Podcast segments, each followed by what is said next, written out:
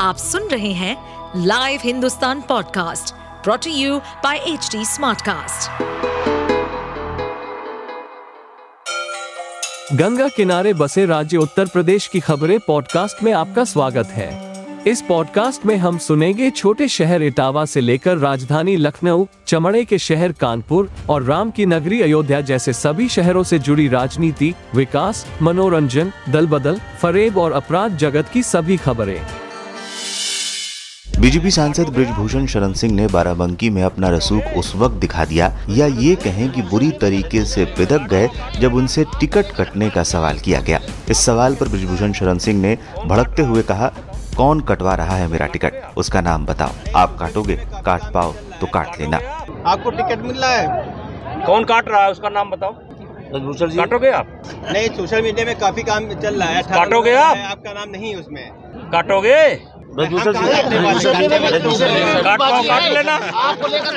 इसके बाद उन्होंने मंच में चुटीले लहजे में कहा कि वो क्रिकेट कबड्डी वॉलीबॉल बैडमिंटन समेत सारे गेम्स खेल सकते हैं और अगर ज़रूरत पड़ी तो मारपीट भी कर सकते हैं। अब आपके उस गेम में आकर के मैं वॉलीबॉल भी खेल सकता हूँ कबड्डी भी खेल सकता हूँ क्रिकेट भी खेल सकता हूँ बैडमिंटन भी खेल सकता हूँ और ज़रूरत पड़े तो मारपीट भी कर सकता हूँ।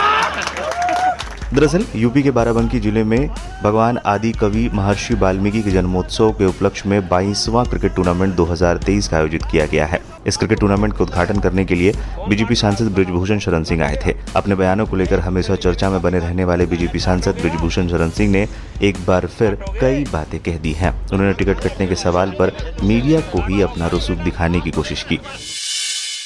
आप सुन रहे थे हमारे पॉडकास्ट उत्तर प्रदेश की खबरें।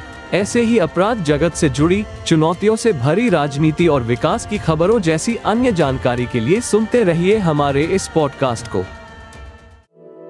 इस पॉडकास्ट पर अपडेटेड रहने के लिए हमें फॉलो करें एट एच डी हम सारे मेजर सोशल मीडिया प्लेटफॉर्म पर मौजूद हैं। और ऐसे पॉडकास्ट सुनने के लिए log on to W W W dot H D smart cast dot com